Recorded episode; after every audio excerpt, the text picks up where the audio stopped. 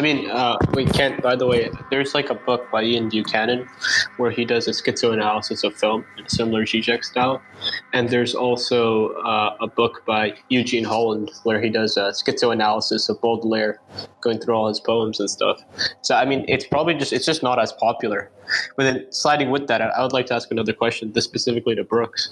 I mean, I only know Zizek really through his uh, um, his work on ontological incompleteness and his work with Badiou and his work with Lacan. So, uh, I mean, his experimental readings of Lacan. So, I mean, I don't, I don't know what's like the public perception of Zizek because you were talking about him going on RT and stuff. I so, never. So, so I, I think the sentence you just said puts you in a very, uh, and I and I do not mean this to be dismissive at all. It puts you in a unique category of people when they talk about Zizek there are people there are a lot of people like you out there who that's the first thing they're like oh this is his this is and then there's people who i would say more like me who go well here how i know Zizek is how he talks about movies which sounds sort of simplistic but it's what always has gotten to me uh, all the way from uh, first his tragedy then his farce which i think is it's fantastic sort of takedown of a lot of different things but he does a ton of pop culture readings. Uh, his more dense works for people like me are worth getting through, and most of them are actually things that have driven me into the arms of other philosophers, as if it's a romantic thing. um, because as I read through, and he makes a point, like, for example, uh, Organs Without Bodies, every single time he would do a what he considered probably a takedown of Deleuze, I'd go, "Oh, well, that makes a lot more sense. I should go read more Deleuze." and it's uh, the, the the perception of a lot of people, and I and I don't want to speak for the world because I don't know them, but uh, Zizek is a, cultural critic first and a philosopher second. Uh, and as a philosopher, I think most people don't take him too seriously in that regard. That it's much more of a uh, he is a step below a YouTuber philosopher. Uh, but but again, he has such massive impact. He sells out crowds, and uh, I've I've always been a believer in the concept of Gramsci's uh, cultural hegemony and the need for us to uh, take things down uh, culturally and to make to affect people in from that direction rather than a purely intellectual one. And I consider Zizek, despite disagreeing with him on actually a number of things, I think he does a really good job in pushing people a little bit more towards the left and being critical of the cultural impact of the right on what we do. Um, and I think things like, and it's it's more nuanced. His entire takedown of political correctness, because it's not so much that he actually thinks that the left is politically correct. He actually puts most of that on the right. Um, and that's a tough thing, I think, for a lot of people to get around. But when you do, it's a moment of, uh, for me, epiphany, where it's suddenly like, oh, actually, yes, the left has some level of, you know, uh, self-censoring and political correctness, but those things are more about how you deal with individuals and making sure you talk to trans people, you use the correct pronoun, or you talk to uh, NBs, you use the correct pronoun. There's that's more of dealing with people as though they're humans. Whereas on the right, it's actual political correctness that's more censorship than anything else. And uh, the talks he gives on that, I think, expand on that significantly. And he does that so regularly and he hits those notes so often. And yes, he repeats himself, and we laugh about how every one of his books is basically repeating the last book. Um, or it's five or six essays that he's previously written thrown together just so that way he can get an advance. Um, you know, those kinds of things we laugh about. But because he hits those notes so cleanly and so consistently, it uh, it it gives people like my dad who will never read fucking Deleuze. My dad will never fucking read Deleuze. If he was 20, he'd never read fucking Deleuze, let alone being, you know, 60 plus. Um, but if I can get him to watch a little bit of Zizek, see some of his big think talks, which people laugh about because it's not super dense, those moments are where you actually start changing people's minds. He's kind of the corollary, or he was, to Peterson or to Sam Harris, or you know, one of those more pop culture philosopher types. Yeah, I mean, I only know about Zizek through like his critique of like Quentin Meillassoux. so, again, very unusual uh, a direction to come at it from, and it's it, it's it's framings like that that make I think uh, our conversation so interesting to me, and I think your takes so fascinating and and really helpful. I think most people, when they read Zizek or they see Zizek, uh, they make the joke about the sniffing. They enjoy that. They move on from there, and that's kind of the the setup. Um, but it's it's really fascinating to watch how he, as a culture warrior, uh, sort of exists in that grander scheme. At least to me. Yeah, every academic dunks on Zizek because he's an easy target because he does sort of that broad, easy pop culture philosophy. He tells dirty jokes for fuck's sake. Well, I mean, one thing that I find interesting about Zizek is, I mean, he's the kind of guy to mix like Wittgenstein and Heidegger together. That's definitely something very interesting. It, I would agree with that, and and I think he does a lot of. Um, uh, uh, Looking Awry is is a book about sort of uh, the parallax view and I mean, parallax view for Christ's sake. Um, the idea of looking at one philosopher through the eyes of another I always found like the first time I read through that, it was like, okay, this is an interesting way of doing it. And it's like, okay, let's take Sloterdijk and look at him through the eyes of Deleuze, or let's take uh, person X through person Y. And it's, it's helped me understand philosophers in a unique way. And I think added to my understanding of them. And I'm not saying it's a good understanding, but you know, uh, people like me who don't have the uh, time or dedication or ability to do the doctoral thesis or to spend the seven years studying. Uh, I think there's there's other ways we try to make impacts on the world, and the ability for us to understand and have even a partial grasp of some of these concepts helps us. And I I'll talk at length at some point when I'm especially when I'm doing the cinema series. Uh, the deep inspiration those books gave me in how I develop interactive products, uh, via video games, websites, uh, currently virtual reality, the the way that the perception image, the movement image, the time image, these things work and operate inside of cinema, I think is so far ahead of the curve when it comes to how people interact in virtual reality. And I'm not saying I have a full grasp of it, but it's some pretty amazing shit. And uh, I probably would horrify someone who's actually really well versed in it with my understanding. But uh, I think there's there's layers and it's it's necessary. Does that make sense, Varun? Yeah. All right. Well, we've now been talking about Zizek during our review session for about 15 minutes. Goddamn Zizek. Always popping up when you don't want him. Um, but I'll go ahead and uh, kick off the review session since uh, uh, we're doing that. Thank you all for coming. Uh, review sessions are pretty simple. Uh, we are not going to be doing a full reading of the book. Uh, all of you, please ask any questions you have regarding uh, this last section or con- uh, you know concepts that apply to the last section, uh, dealing with neuroses and psychoses. I have a handful, and I'm going to type them up in the follow-up questions section. But otherwise, this is intended to be a sort of free roaming uh, open-ended conversation. So, how are you guys doing, by the way? Varun, Muskie, Jack, everyone, Kent. I'm doing fine. Yeah, it's been a good day so far.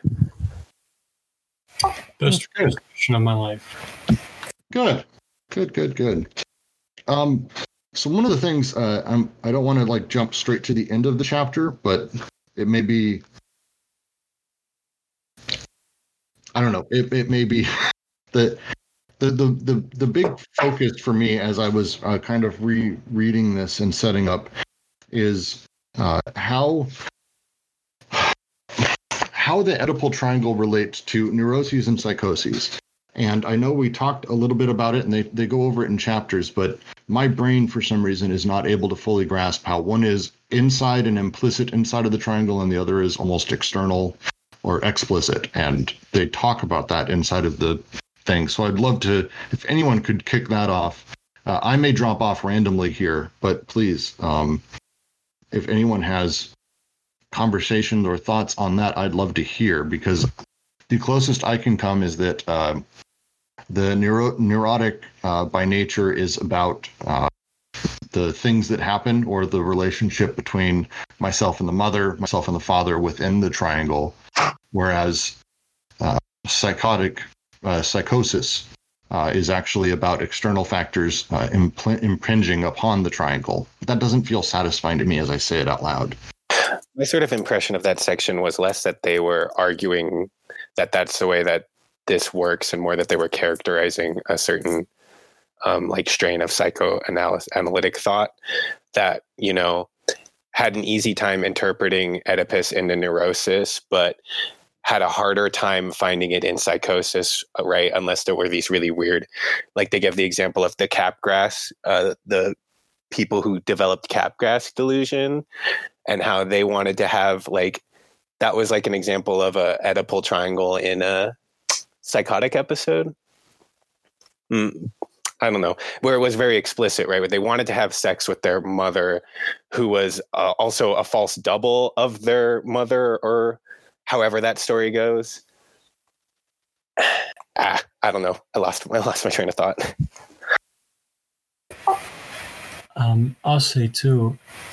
I think part of it is um, so part of Freud's distinction about the neurotic and the uh, the psychotic is going to be how they relate to reality, right? And that's going to be really important for Freud because of the reality principle and the way he's he's setting up how he understands the unconscious and the ego, and how that's going to be the mediator of uh, the id and the reality.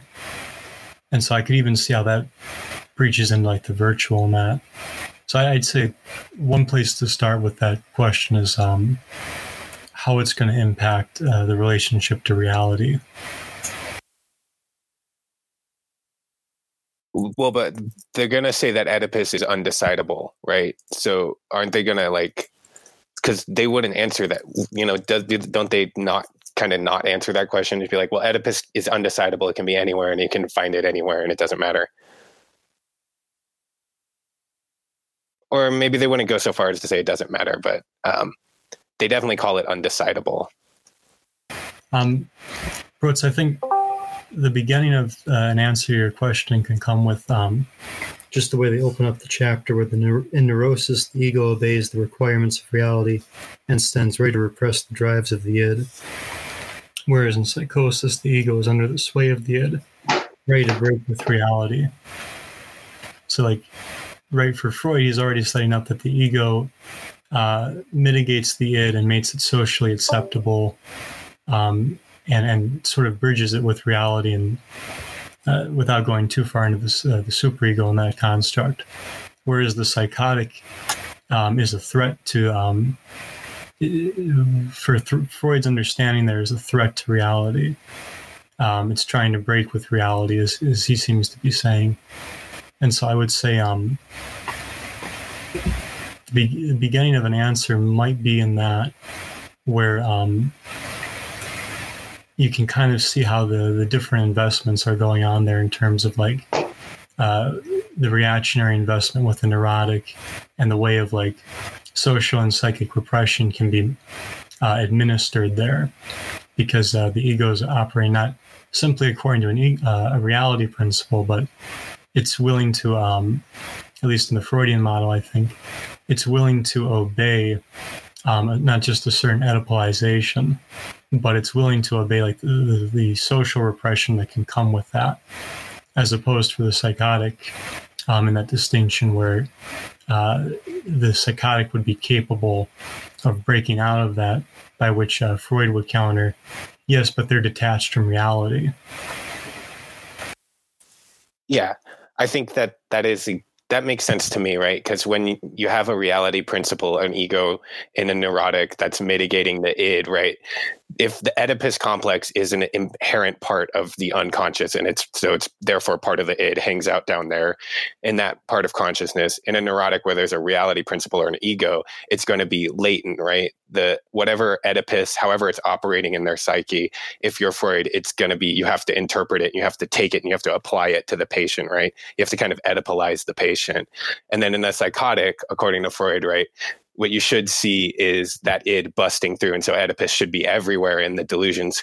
But then Deleuze and Guattari go through some examples, right, where that's not exactly what's going on. And the instead the psychoanalyst has to go in and like look at Judge Schreber being, you know, uh, what what is what happens to Judge Schreber? He's like the wife of God, or he's got sunbeams in his ass, and then they have to go, oh well, that was your father, which is a sort of Oedipalization that you know the psychotic resists. And then that gets into that example they were talking about with the the virgin uh later in this chapter.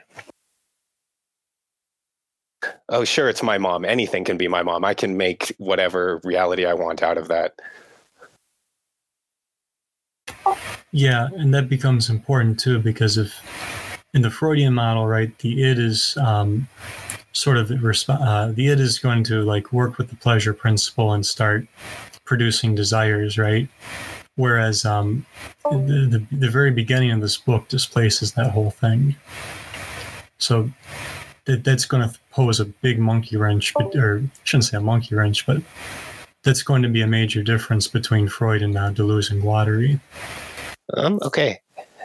I so I guess we don't know whether or not that's satisfactory satisfactorily answered Brooks's question because uh, they bounced. But I guess we can move on, right? It's a good thing I prefaced it as the beginning of an answer. yeah, worked out. Well, there's a sentence here undecidable, virtual, reactive, or reactional. Such is Oedipus. Wonder what that means. Yeah, the way they use the term undecidable is sort of interesting, right? Because isn't undecidable uh, a term that Derrida uses? Uh, yeah, yeah. I mean, it, it it seems out of place here, but I can't I can't can't put uh, you know undecidability is something that comes up in proof theory, for instance. If you can't actually prove something, something can become undecidable. So that meaning makes sense, I think, because Oedipus is always posited and rarely like proved, and at least according to them, right? Well, do you think that's what they mean by it? Is that it it can't be proved, so it's just out there as a global interpretation that gets posited but never uh, never actually realized in a proof or something like that? There's another sentence earlier, and I'm going to look for it, where they first talk about Oedipus being undecidable. You know, maybe that it also maybe it's something to do with the translation. It seems like the word is I think I think I think you're onto something because the way that Derrida uses it doesn't really make sense in this context, right? Where it's a sort of an undecidable for Derrida has to do with like the meaning of words. It's it's more of like a linguistics thing, if I understand correctly. But where they say here, fantasies are never pregnant forms, but border or frontier phenomena ready to cross over from one side to the other. In short, Oedipus is strictly undecidable. I think that sort of fits in more with what you were saying, right? You can't prove, you can't look at fantasies or, you know, dreams, neuroses, and then put, you know, preg- they're not pregnant with meaning, right? Is what they're saying. And so Oedipus is undecidable because Oedipus is relying on that sort of meaning always being there in a fantasy that you know, and they're saying, well, that's not the way fantasy works. It's a border form that can push into new realities and and such and so on. Where, where's that sentence? I mean, I think I think the key here is that they're the transcendence of Oedipus. I think that's what they're trying to highlight to a certain degree, right? That so what they did so eloquently, or maybe what they maybe not eloquently is not a good word. What they did so uh, so so forcefully was in the first uh, in the first chapter they they used Kantian critique to find uh, the immanent criteria of the unconscious. And now what we're doing is instead of what they're saying is Oedipus is no longer immanent, it's now transcendent. In the case that it's not complying to that set of immanent criteria, hence it's hence it's uh, transcendent. And so what happens is if as soon as you get and th- that's why it's really a representation in this case that it can it works as, it's almost like it's pulling everything together right uh, i think one good example is the it's it's same way lacan's phallus pulls everything together it's it's it's pulling everything together in that sense that it it takes all the flows and it manifests them in a certain manner I th- well i think you're right about that oedipus is I mean, they're presenting it as something that pulls things together. I like that phrase.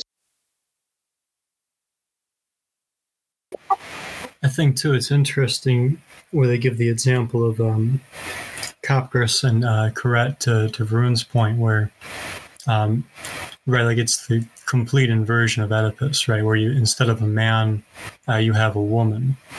Um, instead of a desire to um, sleep with the mother, you have a desire to sleep with the father, and so on, right? Like that simple move where the Oedipal can't even really respond to gender, right? Because if you're in the Oedipal mindset, right, if you're a woman, you can only like be a mother. So you can really see the um, the disconnection there. And I think I think the other cool thing is that like the the way that that delusion works, right, is that it's only on the condition of your father being a imposter do you want to have sex with him right? I think that's what they said. And an incestuous desire for her father but under the conditions of reality loss where the parents were lived as false parents or doubles. Yeah and I, I took the false parents bit to even be like it almost sounds like um, the relationship this woman has with her parents is not the relationship that um, the Oedipal complex presumes. Yeah, yeah, yeah.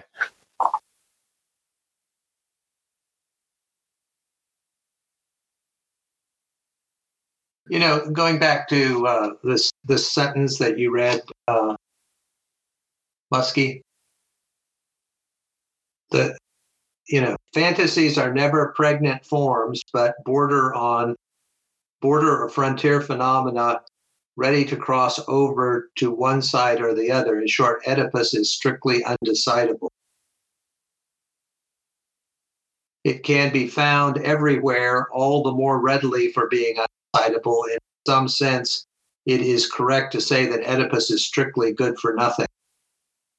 Uh, you know, uh, it, Lacan, Lacan has this particular formula for um, fantasy has the object ah and the subject crossed out and makes up his own operator to connect them. Um, yeah, it seems like this is a, uh, uh, you know, a, an attempt to redefine what fantasy is as a non in a non-Lacanian way. I think that's that might be connected to this idea that that the Oedipus is undecidable, but I'm not sure.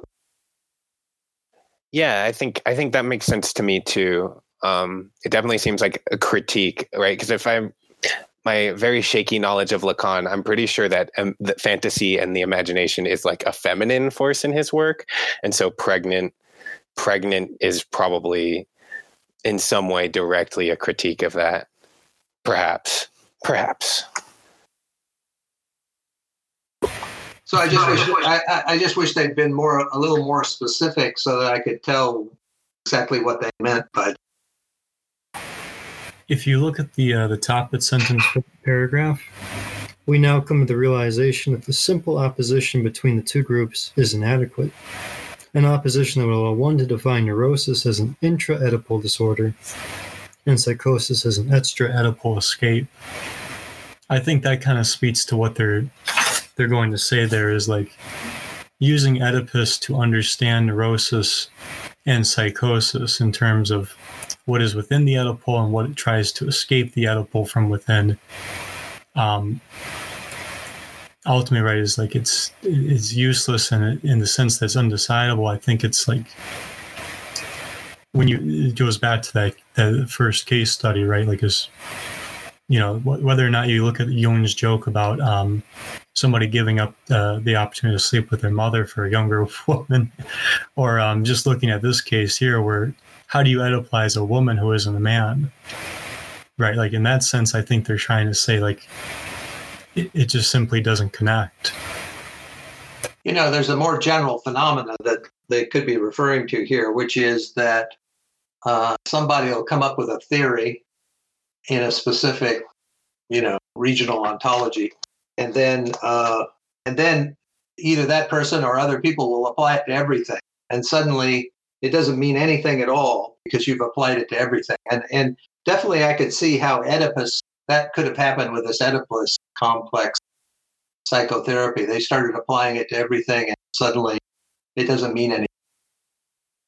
Right. I mean, uh, another way to think about this perhaps would be to look at you know the very classical anti-psychiatrist uh, R.D. Laing thing, right? That you know your disposition is not something that you're biologically inherited to; it's that it's created by either uh, a complex set of environments and I mean that's that's what they're what they see Oedipus as, right? It's created by a complex set of environments for Oedipalization, and then you have social repression that where the where psychic repression basically psychic repression basically causes you to desire more social repression. And creates almost a feedback loop to a certain degree.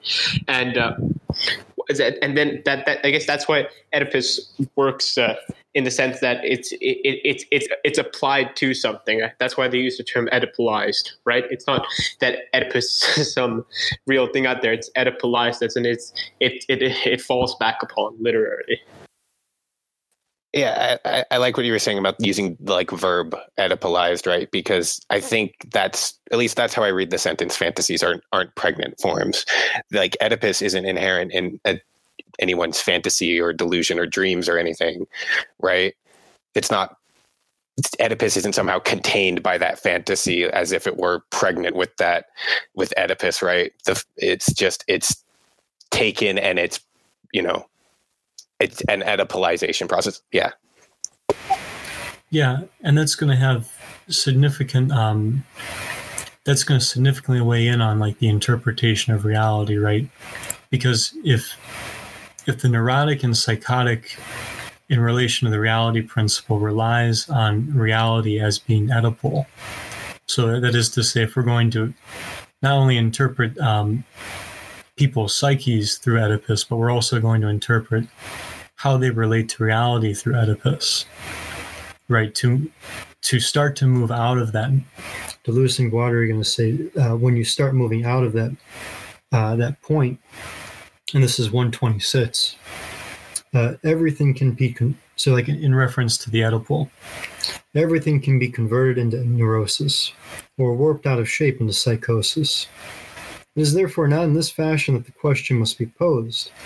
It would be inaccurate to maintain an Oedipal interpretation for the neuroses and to reserve an extra Oedipal explanation for the psychoses. There are not two groups. There is no difference in nature between uh, neuroses and psychoses. So I, I think that's going to impinge a lot here because that's that's going to directly impact the way psychoanalysis is understanding uh, not only the neurotic and psychotic distinctions, but those distinctions as people relate to reality. Yeah, I think that's really well said. I, it reminds me of that section where they go to talk on um, like uh, neurosis and psychoneurosis, where they they talk about irreversible structures, and it makes sense to me at least how having Oedipus as an irreversible inherent structure in the unconscious would, you know, sort of lead you to depoliticize neuroses instead of looking at it and you know being like well wait what are the sort of you know social structures that are causing this and I just think it's uh, worthwhile keeping in mind that you know, I mean, they're talking about Oedipus. Its its function within psychotherapy, but I think more generally they're talking about ideologies in general. They're just using a specific example to get at the details of what's happening in this particular ideology, but ideologies in general have these problems. Yeah, I, I, think that's a great connection because that's really one of the key roles of the body without organs, right? The fact that the body without organs is essentially the meaning system, right? It's it's the semiotics of the unconscious. That's what happens in the body without organs. And uh, another aspect is that the you know it's one of Deleuze and Guattari's takes is that things get recorded on. So Oedipus gets recorded on, and all fixed meaning starts getting derived in that sense from the Oedipus recorded on. And that's where ideology lies, very much on the body without organs itself. And that's how it works. That's how it's able to be powerful to a certain degree. Well, uh, one of the interesting things is that I, I decided to go back to the uh, play, analyze it. I wrote a paper about it recently, and uh, one of the things that I, realized for it for the interpretation to work in terms of the three syntheses was that you had to assume that it was the body of the family that was written on by violence, not any one member. I think that's something that's worth keeping in mind. Body here doesn't necessarily mean uh, individuals. It, it, it, it could be more generally the, the body of a collective.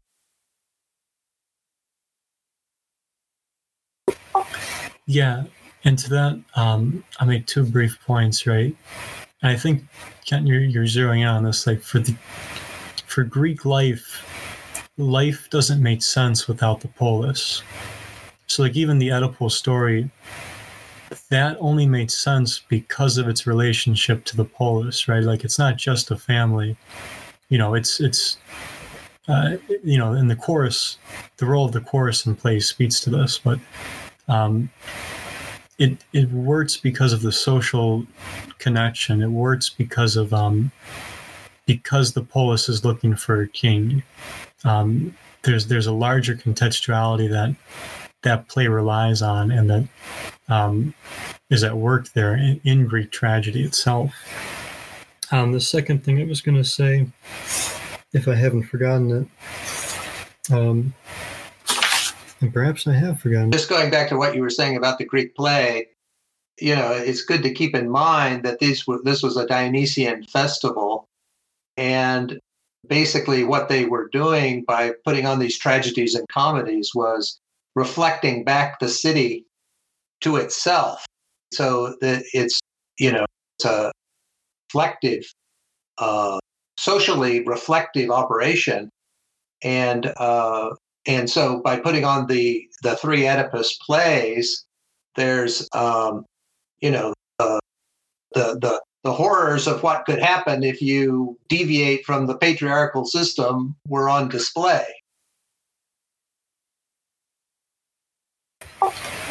And you know, I just remembered my point. Um, it's also like where they write the Oedipal triangle vibrates and trembles. Oh, that yeah, that's an interesting point. Where, where's that? Uh, that is at the top of 126, and right like that.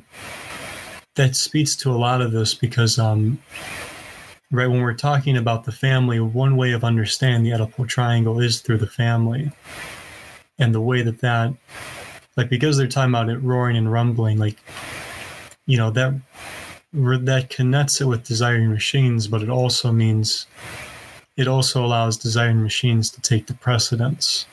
And therefore actually like uh, the way i'm reading that is like that connection actually allows it to move out of the Oedipal where later on they're going to write um, at the top of 127 for in any case desiring production is the cause the ultimate cause of both the psychotic subversions that shatter oedipus or overwhelm it and of the neurotic reverberations that constitute it yeah, it, it's good, and it brings us back to like what we were talking about in earlier sections with the reactionary and revolutionary unconscious investments. Because I think even like I cannot remember the passage, and I tried to flip through to find it, but they even like they make this distinction where like even ideology um, when you start applying their, the, the metaphysics they're outlining here um, like ideology is not happening at the unconscious level and they i can't remember what they give you um, to think about instead of ideology but it, it is a, an interesting transformation. I like that image of the vibrating and trembling of the triangle you know it's, it's kind of like there's something going on under the surface where those desiring machines are and the and the you know, it's kind of like there's a little earthquake here and we don't quite know exactly what's happening under the surface.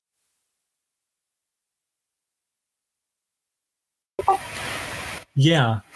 And at the other side, like it's like how the book opens up with desiring production, the whirring of machines, everything stops, and that's how you get to the body of the organs, right? Like, you know, even the, the even the Oedipal triangle, if you're going to accept it, like it can't that triangle can't even get away from desiring production for uh, Deleuze and Guattari. I'm thinking uh, uh, about what Winter said in the chat, and I'm not fully sure I understand it. but I think there's something there that is worth understanding. Like it uh, okay, so they say it's also a way to annihilate sympathy for the tragic figure in the play as it ostracizes the play, patient. So I wonder if they're talking about the incest and or how ideology or that uh that quote from Foucault about how um the therapy is like alienating how does it go? the mental illness is alienated totally in the body of the therapist. It's from like a couple chapters ago. Victim of mental illness is entirely alienated in the real person of his doctor. The doctor dissipates the reality of the mental illness in the critical concept of madness. Yeah, and Foucault has a whole book about that. The history of madness or madness and civilization. Yeah, I mean, Deleuze also has his uh, collection of essays, uh, essays on uh, clinical and the critical that go into some of that.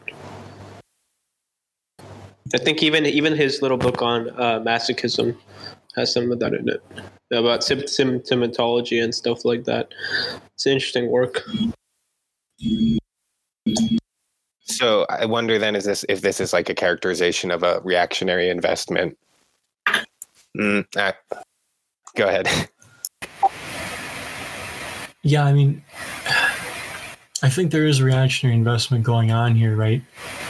But like, even the way that would be sort of like triangulated into the neurotic and the psychotic, right? Like, the way that's starting to, in and of itself, be de-Oedipized in this section, it it opens up new questions about like how we should even be understanding people in relation to reality, right? If we're going to talk about their psychological relationship um, between the unconscious and between, um, you know, what's out there in the world, and we can't do it uh, through an Oedipal connection, then all of a sudden, you know, it opens up a lot of new space for us. that's what's so inspiring about the the their idea of desiring production. It gets at that same feeling of like the like life affirming that is in Nietzsche for me. Yeah, I think that's the major motivation Deleuze has is to try to come up with a, a life affirming uh, interpretation that's not not doesn't focus on negativity like Sartre did, like Lacan did, I mean, not just this aspect of affirmation, but this idea that to have an ethics uh, that's completely immanent rather than one that focuses on morality, making it transcendent, right?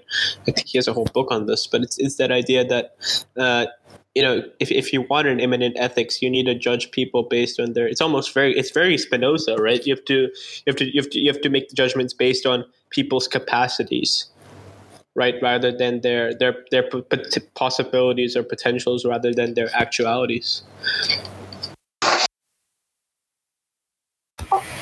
yeah i think that made sense right and if you if you want to talk about people's actualities and capacities in relation to their environment or the situation at hand or reality or whatever right then like you really don't need the Oedipal for that in the same way like Varun is saying, you don't really need you don't necessarily need that that intermediary um, to sort of stand above it. You don't need transcendent morality. You don't need the transcendent phallus. Well, I mean, not just that, but those transcendent things push back, like they, they, they make things worse, right? That's the prohibition of incest and stuff, and that's the whole idea of, uh, you know, that's that's that's where desire gets stuck in its rut, basically.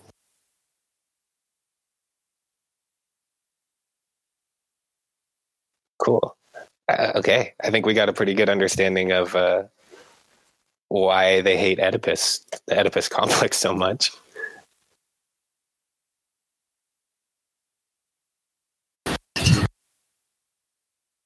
Well, okay, so it, it should it should be remembered that you know in the fifties, sixties, people were obsessed with stuff. Yeah, and recently I got really into like I got I was listening to a podcast about lobotomies and just like how messed up that whole context is when you think about it, right? Because that's the body of work that they're, you know, grappling with to some extent, right? Psychoanalysis and like the talk therapy was the background of this like horrible medical mistreatment that was going on. You know, one hand is doing the Oedipus complex and the other hand is doing like lobotomies and asylums. Excellent point. Excellent.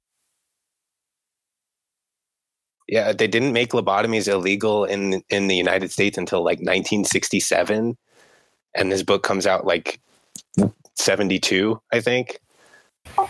Yeah, and even then, right? Like you've got, I mean, just in the U.S., I know like uh, electroshock therapy was um, on the table. Um, you know, there's one flew over the cuckoo's nest is actually one of my favorite examples of this, and it does speak to the, the problem of lobotomy to cure people, right? Because we, what do they do with lobotomy? Well, they do it to a sane person. so those mm. great um, moments in the story. But yeah, I think I agree with Ken. That is a really good point to bring up. Is that um, you know, there is sort of the way that this stuff can be not only institutionalized but even weaponized. You know, uh, I didn't watch all of it, but I, I, I think I watched the first season of Mad Men, and in there there is a scene where the wife goes to see the psychiatrist and she leaves, and the psychiatrist calls up the husband, tells him everything she said. And when I saw that, I was shocked. Then I realized that was probably going on. Uh, wait, before, uh, so Hera's asking a question, why they dislike the Oedipal complex. Someone's write one sentence to summarize, I missed everything, I just joined. So uh, this is uh, this is pretty much the topic of this whole book. So uh, I, I, I, guess I'll just try and simplify it into one sentence then. Um, essentially, first of all, again, we've been reiterating this so many times because it seems to be a misconception on places like Twitter and stuff. They're, they're not denying Oedipus. They're saying Oedipus happens. It's when you know it, the Oedipus complex is happening when when you know, when when when when there's a desire to uh, kill your father and sleep with your mom. But the thing is that uh, what Oedipus is, what they mean by Oedipalization, is that essentially because of Oedip- the way Oedipal, Oedipal desire can be recorded on the body without organs, because all of that can happen, and because of like meaning can be moved in such such a way, Oedipalization is basically that idea that there's an outside force, it comes in and it forces you to behave in certain manners. It forces you to move in certain structures. It forces you to uh, do certain things in certain manners. And it's because you know you're you don't have control of your flow of desire. Your flow of desire is coming from something else, and you're produced as the residual, residual subjectivity of that flow. So Oedipalization on the body without organs is what happens when everything is is, is, is going in one specific direction, and you're being almost controlled to that extent. So. Uh, that's that's pretty much the role of the body without organs and Oedipus together there. I mean, and one way to think about Oedipalization is like, uh, you know, imperialism, right? Uh, it, it, it, it, if uh, the, the imperialists come on a native land and then they tell, they, they basically tell everyone, all right, so you have to behave in this certain manner. That's Oedipalization. But I mean, they're talking about something much different because what they're talking about is happening much more unconsciously than that example. So you know, if you walk that out too with what Muskie was talking about and some of our earlier points too. So, like, I've suggested that displacement is kind of like a bait and switch. Um, and so I think if you apply that even with the psychotic and neurotic, right, in terms of like, what do you do with these people, right? So, like, neurotics can be, you know, treated because they have um, they fit a certain designation of how to relate to reality. And therefore, they can be called neurotic and they can go through psychoanalysis and that, right? And then you can have the, um, you know, you can have the familial triangle, familial triangulation. Ugh. You can have the familial triangulation acting as the agent of social uh, repression and psychic repression. But then with the psychotic, that becomes a whole nother issue because if they can't fit into that, then um, you know the question becomes, what do you do with them? And it's probably going to be your psychotic people that do go into things like the asylums, because um, at least for Deleuze and Guattari, right? Because they would be unable to desire the social repression, and what's more, their desires would threaten the social structure. Right, and then I'd just like to reiterate uh, the goal of psychic repression then is to cause you to desire more social repression. And, and social repression works back on psychic repression, creating this massive feedback loop almost. Yeah, precisely. And with that psychic repression, right, like that's psychic repression, if I'm not mistaken, is more or less connected to the Oedipal as opposed to social repression, which isn't necessarily um, truly Oedipal. And I, that's why I call it a bait and switch. So, is it right to say that that sort of investment in psychic repression and in social repression is the sort of reactionary desire that they uh, um, talk about, that we were talking about?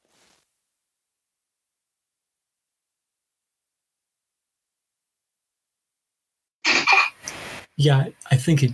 I think it definitely can be. Um, we got to be careful because they say desire is itself revolutionary, but yeah, in terms of like libidinal investment, yeah, I think that's probably right. The reactionary investment goes into conserving the social structures and goes into conserving uh, the structure of your neuroticism.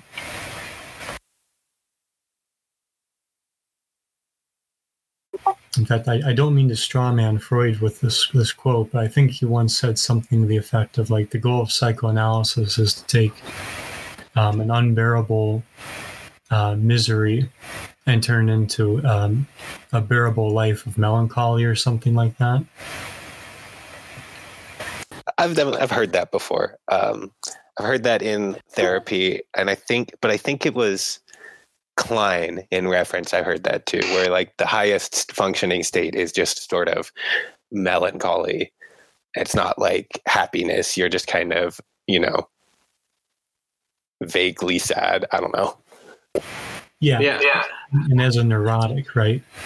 Uh, go ahead, Varun. I think the key thing to hear, say also here is to reiterate that notion of the double bind of Oedipus, where the cure itself is very much the disease. What psychoanalysis deems the cure is very much the disease, right? You know, you enter in Oedipus is something you enter into, and, and then Oedipus is just you know it's a paradoxical choice, a double bind essentially between two equally undesirable desires, and thereby fall into a black hole of either neurosis or social ostracism. You get you know you get two, you're, you're damned if you do and you're damned if you don't, pretty much. Yeah, and in another way, like I was thinking more about their use of the full Nelson. Um, and I think like even the way Varun just said that in terms of you're damned if you do, damned if you don't. Like there's a certain immobility that comes with that, like a certain kind of paralysis, where it's like it's not just your, you know, what do I do? It's it's almost like someone's got you in a lock and you can't really move because you know you're you're in a grapple. So, um, Hera is asking a question about uh, capitalism and schizophrenia. So, essentially, what happens? No, no, with, I'm joking. No, that was a joke. Sorry. Okay, I was gonna. You sh- uh, should I just? I was gonna because I was gonna explain the Marx Freud parallel, but okay. I mean, no one's asking a question. I can we can talk about that if you want. Yeah, reading the text is not required. I, I was under the, under the impression that reading the text is not required.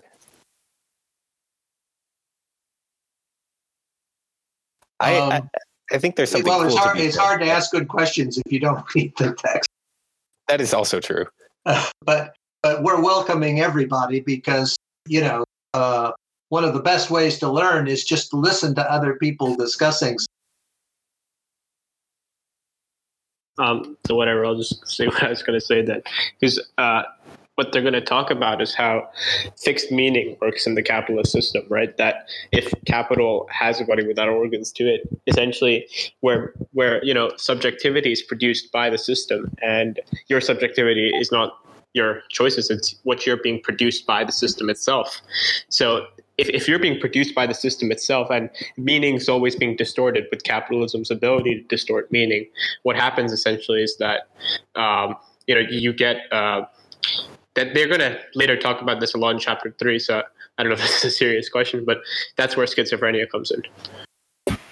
Yeah, and if I'm not mistaken, schizophrenia is going to be like, in terms of this section, schizophrenia is going to be labeled as a kind of psychosis. And it's like we said before, right? Like, schizophrenia can be called a psychosis for Freudian psychoanalysis because, I want to get this right, uh, because for schizophrenia as a psychosis, the ego is under the sway of the id, ready to break with reality. And so, like yesterday, I, I made the connections with like, right, like that's where they were talking about Malone putting the rots in his mouth, right? So, so there's a. I think the key thing here is that there are two poles to it, right? This is what we've been talking about so much uh, from the beginning. There's a schizophrenic pole, and there's a, there's a paranoiac pole. And the best place, if you want, if, if, if you want to look look at this happening very clearly, just go to the first five pages of this book. Uh, the schizophrenic pole is something like that creative, where libido is revolution. Am I crack? Am I cracking? Yes. Okay, is it, is it better now? Keep going. Yeah, so uh, the schizophrenic pole is essentially where you have this sort of unlimited semiosis, and uh, uh you know it's it's, it's sort of a bad example, but I'll just it's what everyone says. So it's it's where that whole artistic production is happening everywhere. It's what Judge Schreber wanting to be in contact with the profound bliss of everything. And paranoiac is what happens when the institutions and sort of repression starts coming in, and that's uh, that's what ha- the paranoiac is, is is what you know when we think traditionally when we think of schizophrenia. That's uh, that's what the paranoiac is. It's this sort of you're completely repressed zombie. You're just in that completely depressed, almost uh, uh depressed, like a dilapidated state, as opposed to the, in, as opposed to the whole, um, the whole artistic state. And the thing about capitalism is that they're going to say that if desiring production and and if desiring production is a social production, right? Desiring production and social production don't make are, are the same thing but of different regimes, and they're divided specifically about ca- in ca- in a capitalist system. But uh, if if they're both of, the, of pretty much the same thing, if libido is always being invested outside into the social field, what happens is there's a similar thing within the entire capitalist system, right? That uh, that there is a Capital has a paranoiac ability and a schizophrenic ability at the same time. There's something revolutionary and there's something reactive about it at the same time. It's it's simply a contradiction, but there's no contradictions on any degrees of black humor in this book. Yeah, if I remember correctly, when you have the two investments at the same time at that level, that feels like a delirium. Yeah, I, I was thinking about that more today too, in terms of like how to understanding uh, how to understand the second synthesis and like you know where the recording that's going on in life and like the recording that goes on in terms of like uh, distributions and the or or or. And I was thinking about that more in terms of like um, what's been going on with um, to use an easy example with like uh, people who are uh, working during COVID and how they get um, so like they get their images get recorded onto um, well no Alyosha you're not a hero no I'm just messing with you dude um, yeah. so how their images get recorded onto Capital which is to say like the Funko pops we were talking about where you know the very not just the idea that somebody would be a hero for working during the covid thing but that um that there uh that that there can be an image of that that gets recorded onto Capital and, and, and distributed that way. Alternatively like when you when you go to something like um so i go to aldi but like the grocery store and those people are there like there's a way that that stuff is recorded in terms of money, right? Like part of the reason they're they're heroes is not just because they're working, it's because they're still on the payroll. And that's allowing the economy to continue, which in the US um, is the priority. At least I would say it's it's almost the denominator in the equation, right? Like how much health can you give up to keep up so much economy? Like the, the economic health takes the precedence, which is recorded on the surface of capital, right? It's not just the um, you know, it's not just the monetary transactions; it's the way it's all structured together and flows through that structure. I think that's well said. That there's this sort of sight of the COVID worker hero that is recorded in money and Funko Pops, but is also occupied by people, but it's not, you know, they just sort of pass through it. Yeah. If it, and if it's not Funko Pops, right? Like it's going to be the fact that they're on the payroll, right? Like that's just the um, the or commercials, or uh, yeah, I've seen signs. People put up signs. Sometimes people buy uh, presents for the cashiers. Just or or or or or. Yeah, exactly right. It's distributed through capital, through the buying of signs, through the creation of signs as a capital or a commodity. Like it, it goes so deep. Even the you know like what's the proof of you being uh, an essential worker? or at least having worked as an essential worker, it's going to be your payroll record, the evidence that you were paid during that time, which is also what keeps you from getting unemployment, which is a interesting irony. But I suppose if I were going to try and connect that directly into the section, like part of what I would say is like, um, you know, in, in terms of how you as an essential worker relate with your family and the social, there's a way that that's supposed to be done, I think, kind of neurotically, where, like, uh, in an Oedipal sense, like you doing this is sort of like, you know, it's not just heroic, it's also like, um, it's almost like in some ways, like, uh, you could almost go so far as to say, like, your father is incapable of doing something, the institution is incapable of doing something. And so, like, you as an essential worker or as something standing in for the Oedipal is going beyond the father to do this. Yeah, that makes sense. I was gonna I, I, I thought you were gonna say something about like morality, right?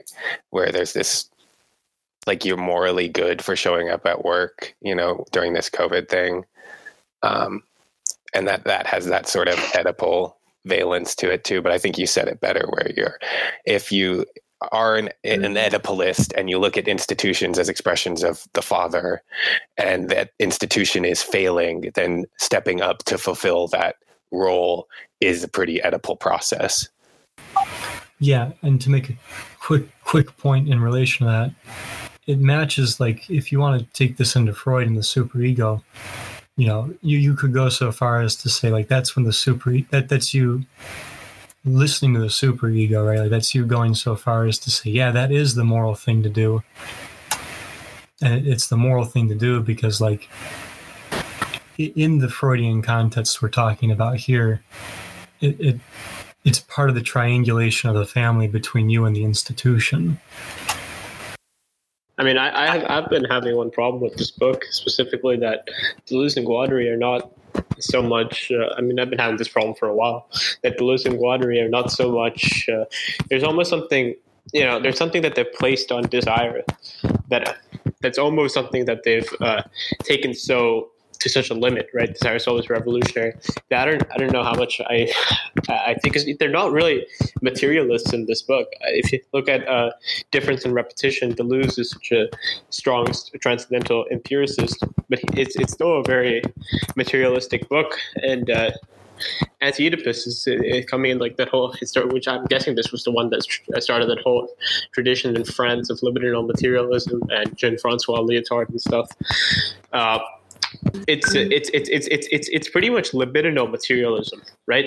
That it's uh, it's a sense that they see desire as being being what uh, constitutes itself, right? That desire is what allows the synthesis to happen. Desire is what couples flows together, and uh, desire is is you know because they, they take the Kant's argument, right? And one way I've been trying to figure it out, me and Ken have been having some, some discussions on these, is that uh, one the only way you can understand Kantianism in this book is if you read Maimon's reading of Kant, where he considers where Maimon says reason has to find a way to constitute itself, in the sense that reason has to be the one engendering the syntheses. And that's what desire is doing. So I mean, it's it's it's it's it's very it's coming from that Maimon and that whole post-Kantian tradition of uh, desire, it, like where where where Maimon's argument was uh, reason has to do this genetic thing where it has to engender itself. Desire is doing something very similar here. And you know, that whole notion of sexuality being everywhere, it's very similar to Nietzsche's notion of uh, that there are multiplicity of drives in a person's body. And so what happens is uh, the drives take control of somebody's body, and that's what libido is doing to, to a certain degree. But I don't know, it's to say that uh, libido is what's constituting itself and everything else, almost sounding very mystical to me. So, someone in the chat wants us to define materialism, and I can give a sort of shoddy definition, but I, I think the best way to explain it is that it's a philosophical school where you privilege material things, right? The physical world over ideas, right? So, an example of a materialist is Marx, and an example of an idealist is Kant. And the criticism is. Well, I mean, I, if it, is he Kant? I, I don't want to bring Kant into this because that might cause a little bit of confusion. But I think if you want a clear distinction between someone who's a materialist and someone who's not, just look at Aristotle and Plato, right? Okay, I think that works. Yeah, where Plato is the idealist, right, with the forms, and Aristotle is the materialist. The the classic one that I, I usually see referenced is because uh, like Aristotle's got the idea that all things participate in like a certain essence or ness. So all donuts participate in donutness, but there's not necessarily the donut form. I, I think it's easier if you want to just make a quick comparison. Uh, Marx is an materialist versus Berkeley is an idealist. Um, so I asked to define materialism because I think in these discussions are people now materialists or are they idealists especially when we talk about this in relation to marxism you get this really vague notion of materialism where no one actually has really an idea what is the material we are talking about, right? So, and in that, I would ask, well, we don't need to commit, or if your criticism isn't committing to calling Deleuze and here idealist, but just not materialist, I would ask, what material are you missing here? Like, what's what's the distinction, but the exact distinction between what they do here and materialism? Um, I think there's um, a trap we can fall into here is to treat desire in this Freudian individualist way, right? Having the discussion, the individual floating around sometimes, but they don't really talk about that, right? So their desire is a personal, pre-individual. It's direct production that's that's where they talk in the first chapter about Kant, right? Where they talk about the disconnect in Kant, uh, where desire in Kant can't be productive because it's shut in in the, the individual. It's idealist. It isn't part of production. You imagine, you wish for something, and then magically there's a gap, but something happens out in the world you can you can wish for something to to to you can be the cause of change but you can't really find the connection between you and the change. And that's the gap they want to bridge. And in that sense, they are not idealists because they abandon the gap and get rid of interior interiority.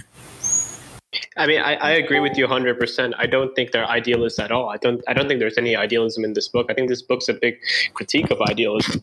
What, what I what I do I, and I do think they're materialists. But what I'm asking is do, have have they given desire too much priority? I mean, are we thinking about desire, desire too optimistically here that desire is, is is able to do all these things almost? So uh, my answer to, my answer to that is that um, they're trying to go to a place prior to the split between humans and nature. And so and so but but they're doing it in a kind of odd way in that you know when you say desiring machines the desiring part is the human the machine part is the nature you know but but they don't mean uh, physical machines they mean something which is um, at, at a uh, so, something that's indistinct um, so there's some level where things are indistinct, where desire and things like machines actually become one thing. So this is this move is very similar to the move Heidegger makes to get beyond subject and object to Dasein, which is something prior to the arising of the difference between subject and object. They're they're trying to get to a place prior to the uh, rising of the difference between the humans and the uh, nature. And uh, and what's what, something I just discovered, which is interesting, is that Heidegger has a a book called The History of the Concept of Time, which was one of his courses, and that's precisely what he's trying to do in that book. So you know, there's a precedence there in Heidegger for trying to get to this level, um, and and and then and then they're critiquing Freudianism and Marxism, but they're fundamentally transforming Marxism, and then they're and then and then you know the uh, critique of of Freudianism is the critique of you know popular ideologies you know that control our lives in general. So, uh, uh, I, uh, Lou, you were about to say something before Ken started, so I want to know what you were. Yeah, I don't really remember what I wanted to say. I think it was more in the vein that, well, yes, um, Freudian desire can't do all that, but they, but that's kind of the project, right? They try to produce a concept of desire that can do it. Whether they succeed, we will see when we have read their their attempt, right? So it's kind of the question. Yeah, I mean that's what I've been struggling the most here. It's almost desire is, is engendering its own self in the sense. So I, I, guess we're just gonna have to see until chapter three because that's when they start connecting it with the whole economic system and stuff. So I guess it'll be interesting. I I think part of the reason their move can work the way it does is like so there's desire, right? And they're working with that and it, it, does harken back to something like Civilization and its discontents, or, Marcuse's uh, Eros and Civilization. But because they're making the move to, to say there's not just desire, there's desiring production, it allows desire. So, like, first, it's a neologism, right? Like, it's it's a combination of two um, two things, which is uh, desire and productivity and I think that allows them to go even further because they're they're creating this idea and developing uh, not just desire as a libidinal investment, but desire as um, as being uh, inextricable from productivity, um, which they like. They go so far as to say, like, uh, if I remember correctly, in the first part of the book, uh, you know, even the idea that uh, in capitalism that you can have like the uh, the three stages of production. misses the point of production as a, a whole process. Like it's not just the stages, right? Like there's this level of productivity, and there's this uh, there's stuff going on that um, isn't reducible to three stages. Although the three stages can kind of be helpful at the same time. I, I mean, the thing, like desiring production is essentially just desire coupling flows, and desiring coupling flows into a, a long process.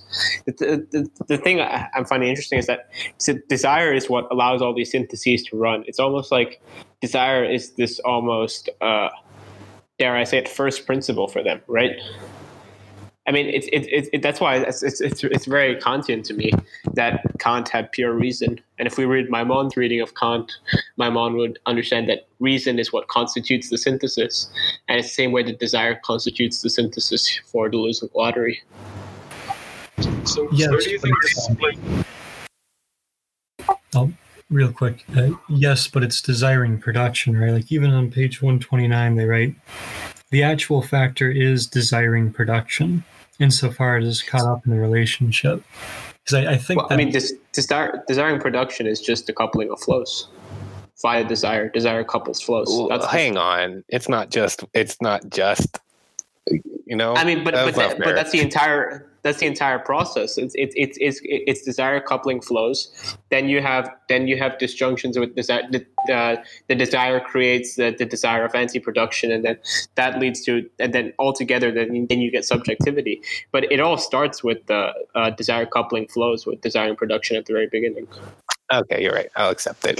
Could I just say, I, I feel like the I, I think you, you have a better grasp of these things in most cases than me, Rune. But I think there's a part here where the, we get we get into language games and we're saying, oh well, desire. It's all about desire, and that's a principle, and it it almost starts to sound like a despotic signifier, a master signifier. Like, oh, this thing is it, everything is controlled by desire. How can desire do all that? But it does seem to me like the, you know the way they talk about it, the materialist pretenses, which is kind of a bit of a, a black joke for them as well. But I think it is serious in that they're they're kind of saying like the way we talk about desire is like it's we're trying to talk about it like you talk about gravity. It's not something you, you can't you can't try and like disprove gravity by saying well how can this one force control everything? It's like well it's not because it's not really one force. It's a way of talking about a property of all forces. And I think that's why I mentioned the Simondon thing. It's like, you know, far be it for me to claim to be an expert there, but I found that the little reading we did in the Simondon group so enlightening to see kind of like where some of Deleuze's project comes from because Simondon talks a lot about that idea of like being falling out of a step with itself and you know, how does individuation happen? How where does it even come from? And there's the idea of the clinamen. They're kind of like rereading these ancient philosophers. But like that, if you want to boil it down to that moment of falling out of step with itself, well, in a way, they're trying to say, okay, what animates that? How does being fall out of step with itself? How does it begin to set things in motion? And I, I suppose, like Lou said, we're going to find out more in detail as we read the book. But it doesn't seem implausible to me to say, well, there's a there's a form of productive activity that has nothing to do with, you know, an entity wanting another state and trying to turn into that state, and by there, that's how it becomes an individual or a subject. There's a there's a form of that is just existence itself, being and becoming, that produces things in this way. But and and the desire is kind of like the you know, like the sunlight, or it's the effect that we're kind of seeing from all this, but it's not necessarily like an organizing principle. Anyway, that's kind of how I'm trying to understand these things. Yeah, I like. Thanks, thanks for that. Uh, thanks for that example on gravity because that really helps me there. I, I, like that way of visualizing it. I mean, it's funny you bring up the sun because part of their thing is they take influence from Bataille, his concept of that there is excess, right? And Bataille said that there's solar energy of the excess in the Accursed Share, and that's part of their idea that desire is an excess in this book. I mean, I, I, th- I, think uh, in Simondon, I think the connection with Simondon is most apparent when they talk about the third synthesis and that the subject passes through a series of metastable states, right? And that's where almost ontogenesis happens. But I don't know. I think I think difference and repetition has more connections with Simondon. One thing that really impressed me when I read the commentaries on Simondon was uh, the fact that he used the term the the the being of becoming, which uh, Badiou focuses on as, some, as a term that uh, that uh, that Deleuze uses, and uh, and I realized that the being of becoming uh, really meant for him this uh, you know the, this you know he also calls it the production of production it really it really means this state prior to the arising of the difference between uh, being and becoming. And and so that's another way of getting at this stage prior to the arising difference between nature and human humanity. Yeah, and to kind of piggyback off that a little bit, like I don't I don't think it's it might be a semantic thing, but I do think it's important here because they've gone so far as to to make a semantic distinction. Um, because it's desiring production, right? Like that already seems to be a really important move because like in Freud and Jung and psychoanalysis, you know, there is desire and then at the like the more economic level there is production. And when you have this kind of synthesis going on, um, whereby desire and productivity or the production of production, as um, Kent just pointed out, is inextricable from desire you know that that changes a lot of things about how to understand not just the economy and uh, libidinal economy, but more so how to understand like um, and the unconscious for that matter. That changes how we're talking about desire and production because at that point, there's a way of talking about them as though they're inextricably linked. also, I think that the Daniel Smith uh, article about how how what they're really doing is applying Keynesian economics, both Freud, uh, Marxism, is is a really interesting take on that. You know, kind of a, like a theory that unifies these two things: the material realm and the psychological. Yeah, and I, I can't speak too much there, but just from an economic perspective, like the economics I've read and been exposed to, and even in um, even in Marx's Das Kapital, like you can you can definitely argue there's desire there, but economics doesn't really talk about desire. They talk about utility, um, and they talk about how the usefulness of something satisfies a kind of desire and then like productivity and everything like that is all in service of that um, that want for utility to create something to satisfy a want or a need and you can already see that's not exactly the, the level of desire that deleuze and guattari are uh, talking about here right like for them desire goes into subjectivity and it's right. also it's, it's, production helps produce it go ahead right? It's it's essentially that desire is uh, uh, uh basically uh, it, it, it's very similar to Nietzsche's notion of the multiplicity of impulses, right? That there are a certain number of impulses in someone uh, whenever wherever with whatever state mode of being or mode of existence that they're in. There's a multiple there's a multiplicity of states that they're that, that they're interacting with or impulses that they're doing. Was part of what Nietzsche wanted to do was reject against the Enlightenment's conception and go back to the body, and that's similar to what they're understanding with desire here. So there's no will. It's not like you can will desire. I think the best example is Eugene Holland. He has this nice example of, you know, uh, the, the, the lawyer in the courtroom. He presents evidence. He doesn't will in the evidence. He doesn't create the evidence. It's just that it's flowing through him and he produces the evidence into in that room. I think that's their notion of production. It's not like you're willing something. It's that you're just taking something and, and putting it in a certain location. Yeah. by the way, that, another another uh, point that should be made is that the transformation of Marxism was through the uh, interpretation of Grundrisse, which had just been, um, you know, uh, published uh, just just prior to to them writing this. I believe I think it was seventy two or something. Anyway, yeah, by the by the way, that, that article Kent was talking about is it's called Flow, Stock, and Code by Dan yeah. Smith. It's a really great article because he talks about essentially how they connect libido to um, to what's it called? I forgot.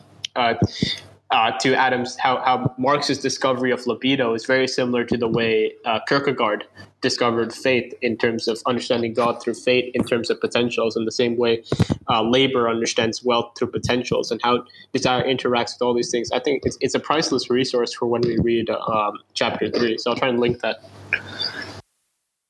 And, and the, the, the, thing is that that um, that approach has been uh, created into a, uh, a modeling language called Dynamo, and there's something called systems dynamics. So you can actually build models that work in that way. And what they use them for is to make policy decisions. In other words, they'll they'll model some kind of system interaction, and then they'll they'll uh, vary the model based on different policy policy choices and see how the dynamic interaction changes if you change the policy. And so there's a very concrete model for how this uh, those kinds of uh, systems work from a computational.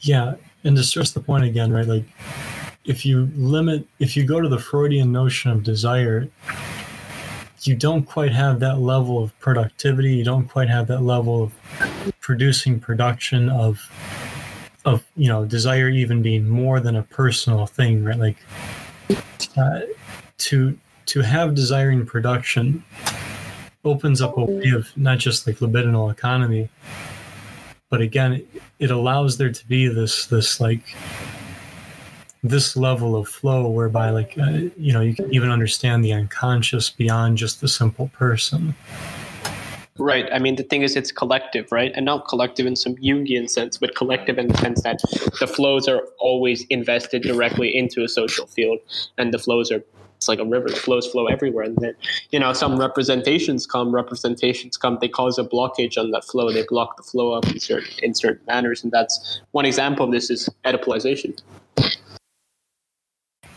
Yeah, and that's displacement, right? Um, um, I, I think displacement is more related to, I'm talking about it in a much more general sense, but displacement is more directly related to the fourth paralogism, and that's the prohibition of incest, where desires, you, you have this almost desires fictitiously created in terms of the fact that uh, it's the prohibition that, con- that causes you to desire that. Hmm, fair. I, I thought, well, uh, either way, I, I, do have a question for you because I noticed we're running out. excuse me. I noticed we're starting to run out of time, and I want to make sure I, I get a chance to inquire about it. And it's probably going to be something that the people on the review session uh, listening to this recording, and even the people yesterday listening to um, who, who will go, uh, the people in the future will listen to yesterday's recording as well as this one will be wondering. I was wondering if we wanted to go into um, what basically closes out the section on pages 128 to 130, uh, which is their discussion of like uh, the virtual and everything. Especially because we've we spent kind of the first half of this discussion talking about um, the relationship of reality to uh, not only like psychoanalysis, uh, but you know, the Freudian understand the neurotic and the psychotic and how Deleuze and Guattari are responding to that. Right. I mean, I could go and try and summarize the virtual once again, but I don't know. Does anyone want that? Um, I was thinking maybe we could go through those passages again. Since it's, I think it's effectively two passages, right? Um, we maintain all the way to the end of the what page? Uh, page 128 at the very bottom, and it goes into 129. And it's effectively about a page and a half of um, text.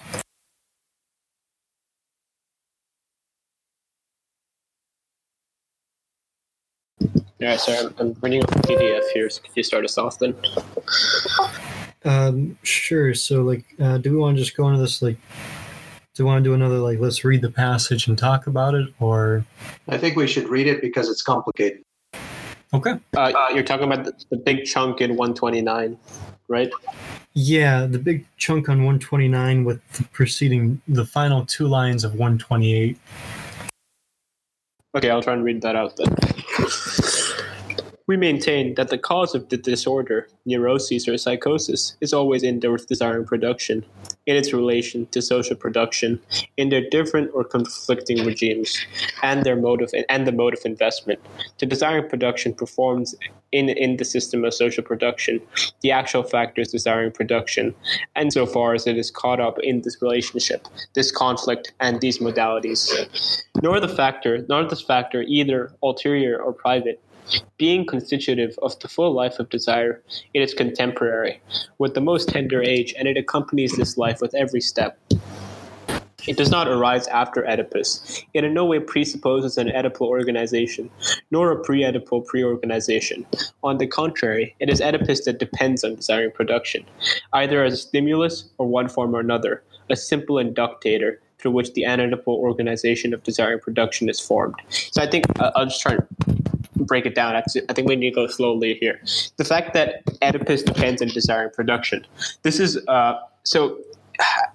I think one simple way to think about this is go back to the first chapter, right? The fact that um, the the body without organs is is is a it's, it's in the miraculating stage uh, uh, machine in the creation of the miraculating machine it seems like all production emanates from the body without organs. But instead in reality the body without organs is produced by desiring machines right?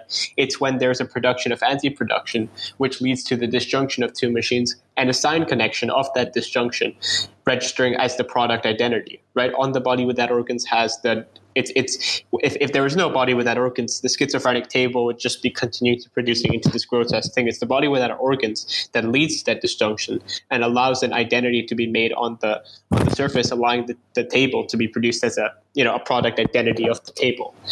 And so what they're saying here, if Oedipus is recorded on the body without organs itself, Oedipus is itself created in the process of desiring production. It's all being created from that primary primordial process of desiring production. And Oedipus is then recorded on. So I'll read that again. On the contrary, it is Oedipus that depends on desire and production, either as a stimulus of one form or another, a simple inductator through which the anoedipal organization of desire and production is formed, beginning with early childhood, or as an effect of psychic and social repression imposed by desire and production, by social pro- reproduction, by means of the family. So, I mean, again, it's a it, psychic repression causes you to desire more social repression, essentially, and they're working back off each other. The term actual is not used because it designates what is most recent and because it would be opposed to former or infantile. It is used in, diff- in terms of its difference with respect to virtual, and it's the Oedipus complex that is virtual, either in as much as it must be actualized in a neurotic, neurotic formation or as a derived effect of the actual factor, or in as much as it is dismembered in the dissolved the psychic formation as a direct effect of the same factor. It is indeed that this sense that the idea of the afterward seems to us to be the final paralogism in psychoanalytic theory and practice. Active desiring production. In its very process.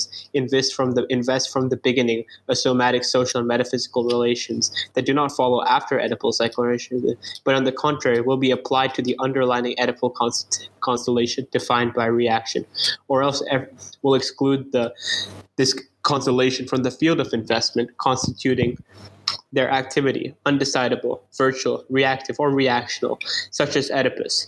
It is only reactional formation or a formation that results from a reaction to desiring production. It is a serious mistake to consider this formation in isolation, abstractly, independently of the actual factor that coexists with it and to which it reacts. So, I mean, I have my own thoughts on that. I could go on, but I've been talking for a while. If anyone else wants to share something before I say my stuff. So, right, like as we were saying earlier, it, Freud wants to understand the neurotic and psychotic in terms of how it relates to reality, right? And that reality um, is going to be intermediated by the Oedipal. But it looks like they're starting out this passage by saying that that is not exactly how you want to understand this, right? Instead, the cause is not in the um, in the relation to reality through the Oedipal. The cause is in relation to desiring production and its relationship with social produ- production, right? And the key thing here is that desiring production creates social production in the mass, and then social production works back upon it. And so, uh, the, the, the thing that I'm finding interesting here is that they specifically talk about Oedipus being virtual.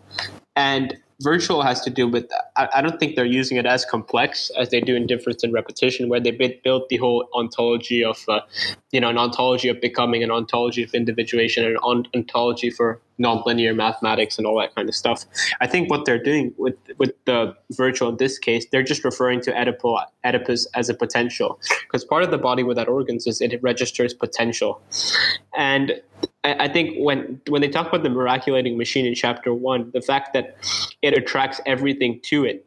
Uh, I mean, I, am I'm seeing Oedipus as a similar way that Oedipus is created there, but it's it's it's it's it's applied in the sense that it's it's uh, it, it, it's happening even though Oedipus is created. It seems like Oedipus was there from the very beginning, right? They say that that's why they say that uh, they say they say that the body without organ is similar to God, but not exactly God. It's because I mean, I think one easy way to think about this is is Feuerbach's notion of God, right? Feuerbach says that uh, God, man created God, but so if Feuerbach's an atheist, he says man created God, but in in actuality, what if, if, if you're not an atheist and you don't see that notion fully. You'd think god created man but man created god. So so man could believe that god created man it's a similar thing with the body without organs in this case that uh, Oedipus came from the beginning, but I, I, think that what they're saying is that Oedipus was actually created in, in this sense. That it's, it's, Oedipus was not something that when you were born in the case. It's that Oedipus is virtual. Oedipus is created as a potential, but not as something that's actually given to you when you're born. It's that it's it's added in through a, it, it, it's created in the same process of social repression and all that jazz that we learned about in the previous sections. It's not something of human ontological nature. Yeah, it's very good. I, I really like your analysis there. And it goes further, right, too, so as to say that even if you want to make the Freudian move of saying things are going to be Oedipal, that in and of itself, for Deleuze and Guattari, relies on desiring production. So if anything is still going to be actually Oedipal, it is only because of the actuality of desiring production that, that that's even possible and going to work. And I, I like too the distinction that this is not ulterior or privative, right? Like there's nothing here that's a superseding motive nor um, a hidden motive that makes anything possible in the neurotic or the psychotic. Uh, like Varun's saying, right? Like where they write, um, it is contemporary when, with the most tender age and it accomplishes this life with every step. It did not, not arise after Oedipus, it in no way presupposes an Oedipal organization, nor a pre Oedipal pre organization. Right? Like, I, I think um, part of what I'm getting out of this is like, you, not, even if you're not going to centralize things through Oedipus, like, like they said earlier, Oedipus never heard of him. As desiring production flows, it's not relying on Oedipus for its cues. any more than would be relying on uh, something something like Oedipus. I mean, I find these chapters really confusing for me because, uh, in terms of difference and repetition, I, I, see them using the virtual in a very different way. So it's it's it's it's sort of hard to sort of gauge myself then of, of, where this lies in the entire corpus. Or maybe I'm just wrong and I'm just reading this this entire paragraph incorrectly. Well, he doesn't talk about the virtual very much in this whole book, as far as I know. This is one of the few passages, right?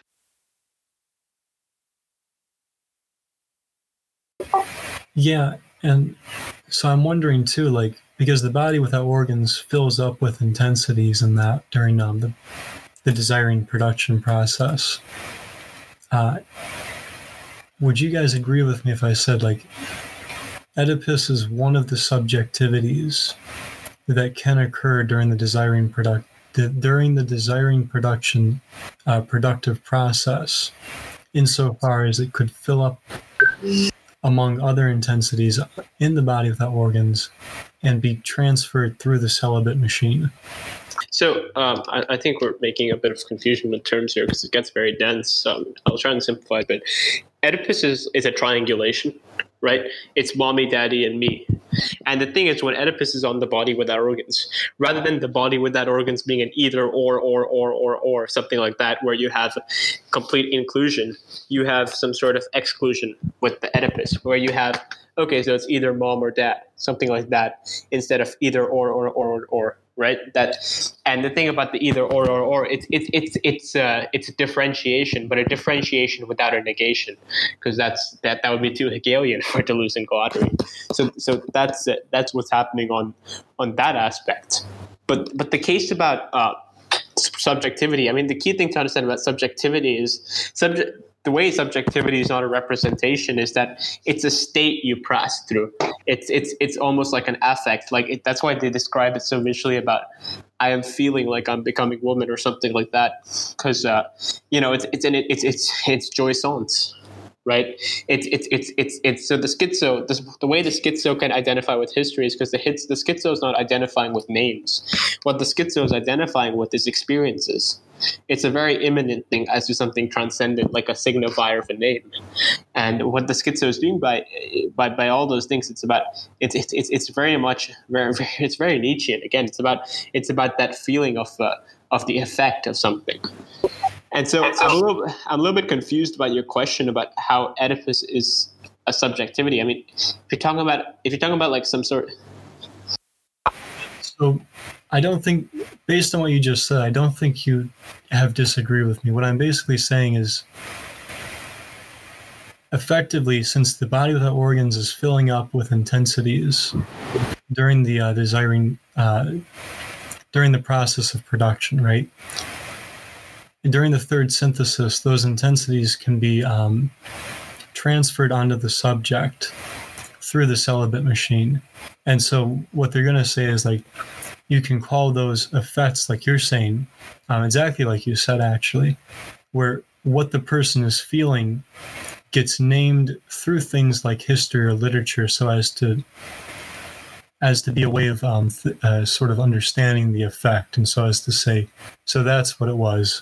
I mean, that, that's what that's what intensity is, right? It's an intense feeling, or maybe yeah. maybe. Yeah, and and so basically, what I'm saying is, if there is going to be an Oedipal subjectivity, it is no more than an Oedipal effect among many other potential effects during the desiring, during the process of production. And that would depend more on if it was an if it was for primary repression or miraculation right that the body without organs has two functions it has one function of primary repression and it has one function of miraculation where all where machines form so many disjunctions as to create a complex network of words. oh well, I think I memorized that, but uh, that, that's that, that's almost a exact quote. I think that's exactly what it is. That Oedipalization occurs when it when there's primary when it's it's the this is what the body without organs in the state of primary repression, where there's less degrees of intensity as compared to the miraculating machine having more greater degrees of intensities. And I think I'd like to clarify what I mean by that. It's not a negation, right? Because the, the thing is, it's it, the body without organs is a zero, and the way the intensities works, it's it's almost in in terms of a scale. So if the body without organs is zero, you can't compare it to a negation. Intensities form a relation. It's, it's it's almost like a numerical relationship with compared to the zero of the body without organs. Did we lose uh, Jack Bars? Uh, he's back now, I think. Can you guys?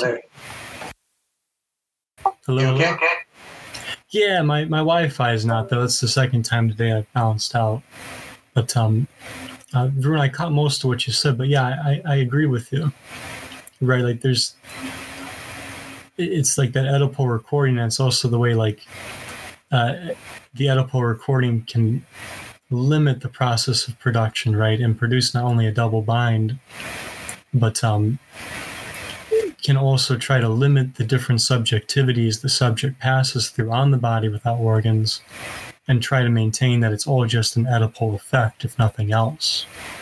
Yeah, I mean, the true thing for the schizo is that he's nomadic. And even if even the fact that I'm saying the word he makes no sense in this context, because it's it's a strange subject that passes, and there's no way of discerning it because it's so nomadic. and I mean, so the thing about the Oedipalization on the, the body without organs can be distinct in two ways, right? In the terms of the the miraculating machine and the paranoiac machine. So Oedipus has has a greater relation to the paranoiac machine, while potentials have a greater relation to the miraculating machine. Yeah, yeah, I think you're right about that. And even then, like and that's why I think I think the virtual has more to do with the miraculating machine, because virtual is, is all about potentials and difference and repetition. Yeah, I could see that, and I, I would even say too, like it also for me it seems to be also be connected to the um the celibate machine because I I do think you can maintain that there is an Oedipus effect, but it's one effect among many others. I mean, all these syntheses are happening simultaneously, so there is always a celibate machine being produced, and a celibate machine is, is, is, is essentially the is, is, is the resolution, but a never complete resolution of what happens between the forces of attraction, which is the miraculating machine, and the forces of repulsion, which is the paranoiac machine. It's that relationship which produces the celibate machine. So it is very much related to triangulation on the body without organs, or the double bind on the body without organs.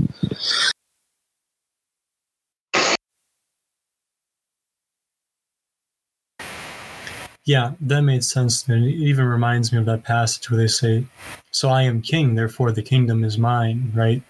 Like just like Oedipus. Yeah, yeah.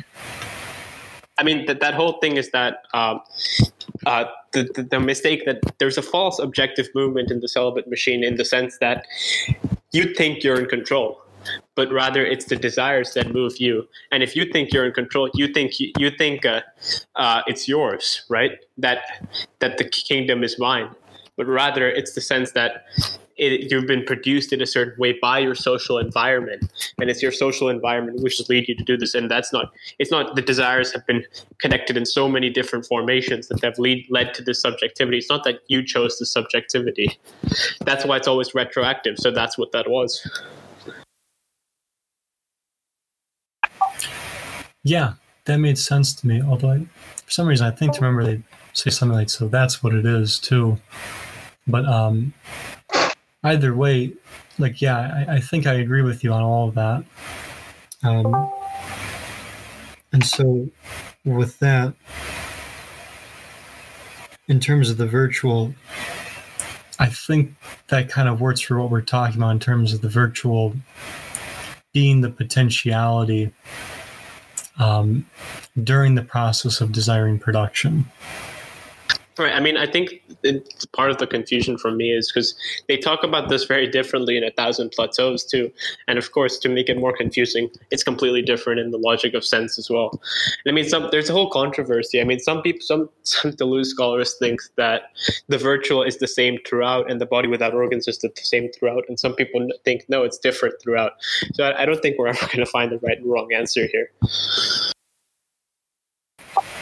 That's fair. Uh, Oh, I vote. I vote for different.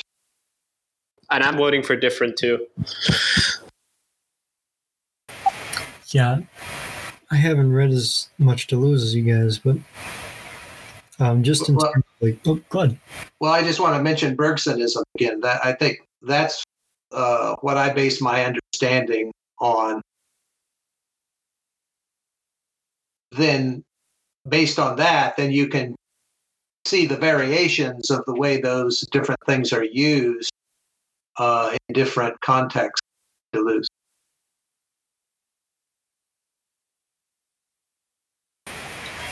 Yeah, and that that does make a lot of sense to me. Um, all that said, then, so were they right? So were like they they they then move to critique the idea that the actual can be um, as designating like something that's former or infantile, right? So it's directly back into Freud. Um, so, like, if you move from there, it goes, and it is the Oedipal complex that is virtual, either in as much as it must be actualized into a neurotic formation as a derived effect of the actual factor, or in as much as it is dismembered and dissolved into a psychotic formation as the direct effect of this same factor. So, as I'm understanding them there, they're trying to say, like, the way we're talking about how people are interacting with reality and desiring production, that has an actuality to it, and then if there if we're going to talk about the Oedipal complex, that's something virtual in the sense that it's a potentiality, like Varun was saying, but it's a potentiality insofar as it either has to be actualized into the formation of a neurotic um, because of the effect of desiring production, which is the actual factor. Or, right. I mean, it. Go ahead. No, no, you finish your point first.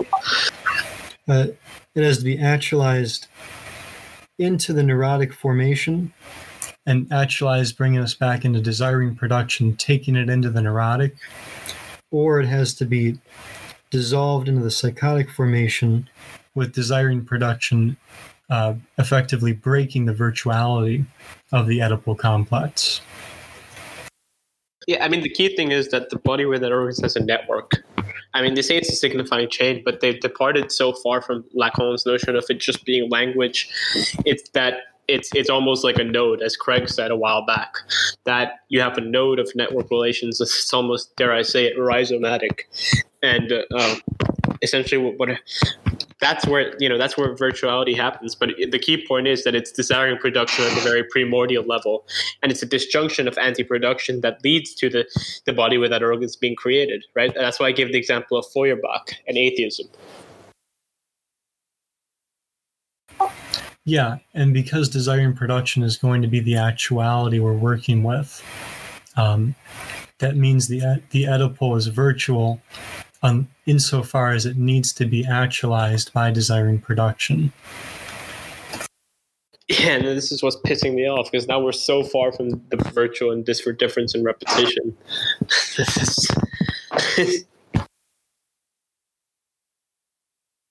Well, the, the reason the reason I like Bergsonism is that he mentions all of them at the same time rather than just in pairs. Because normally they're just talked about pairs. Yeah, I've not read Bergsonism, so I'll have to check that out. But I know the virtual, the original concept of virtual comes from Bergsonian time, and Deleuze yeah. sort of plays around with that. Yeah.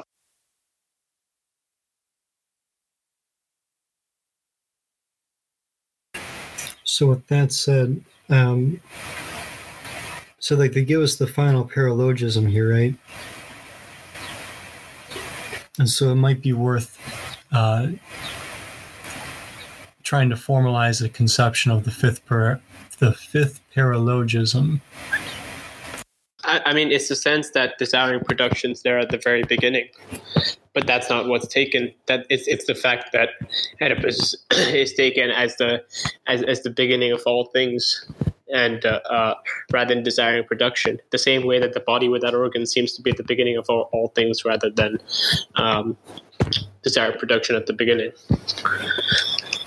Would it be fair to say the fifth paralogism is where the virtual precedes the actual, as opposed to the actual, um, as opposed to a different relationship where the virtual can only be where the virtual relies on the actual to be actualized instead the virtu instead the ugh, let me try this again no, I, see what I see what you mean.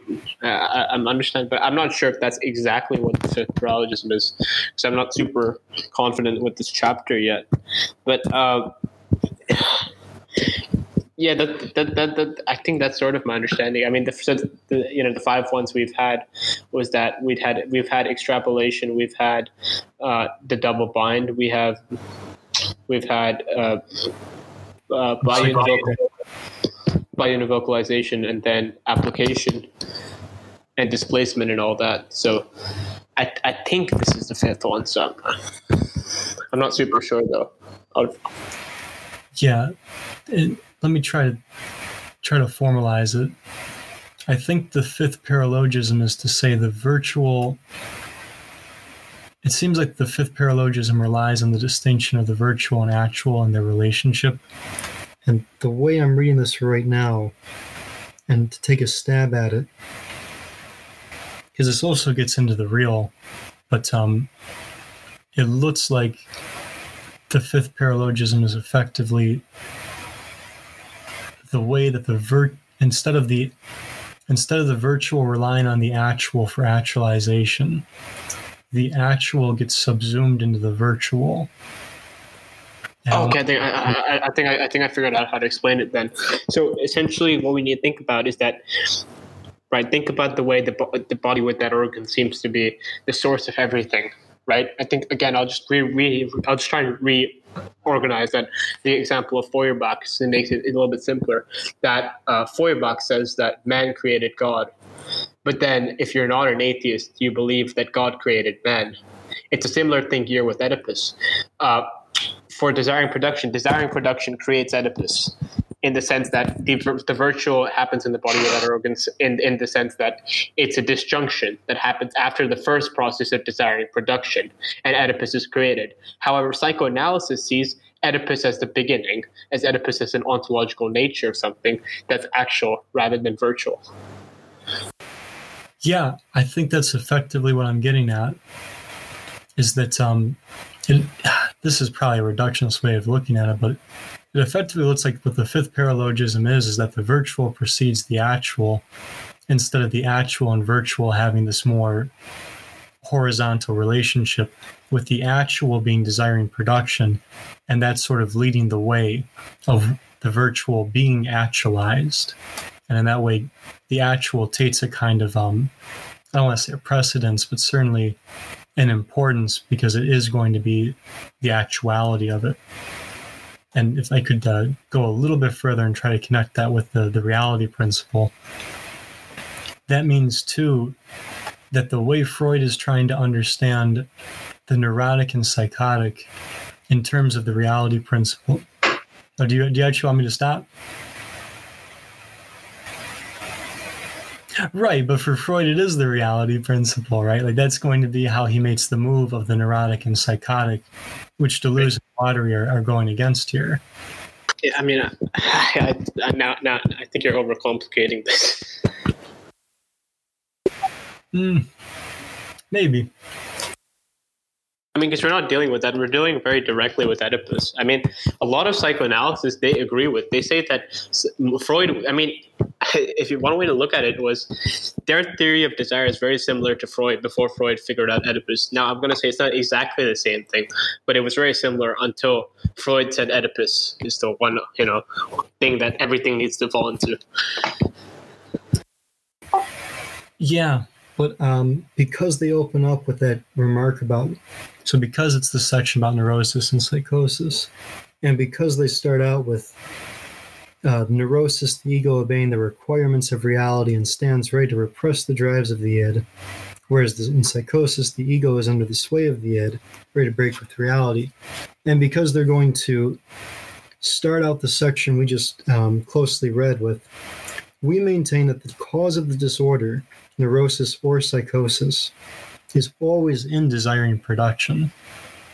So there does seem to be, um, I understand you're going to ban me when I say this, there does seem to be something going on in relation to the Freudian um, reality principle and its relationship in Freudian psychoanalysis with the ego and id as it relates to designating the neurotic and psychotic.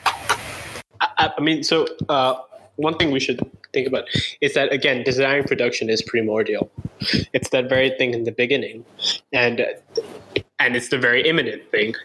Whereas Oedipus, they think Oedipus is the create is, is, is that transcendent thing of Oedipus is the is the thing that creates everything, but it's it's not immanent, right?